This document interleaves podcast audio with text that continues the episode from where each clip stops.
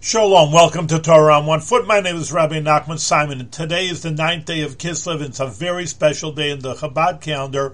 It was the middle of Rabbi's second Lubavitcher Rabbi's birthday and Yortzeit. He passed away on his birthday, full years.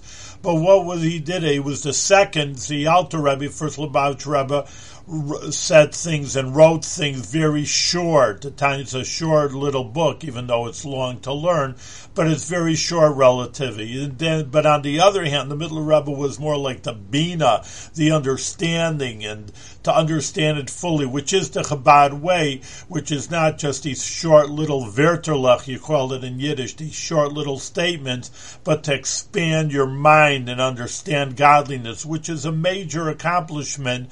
Instead of just getting a pizzazz out of an idea, you get a full understanding, and that's what the the middle Rebbe, the middle Rebbe, second Lubavitcher Rebbe gave for us.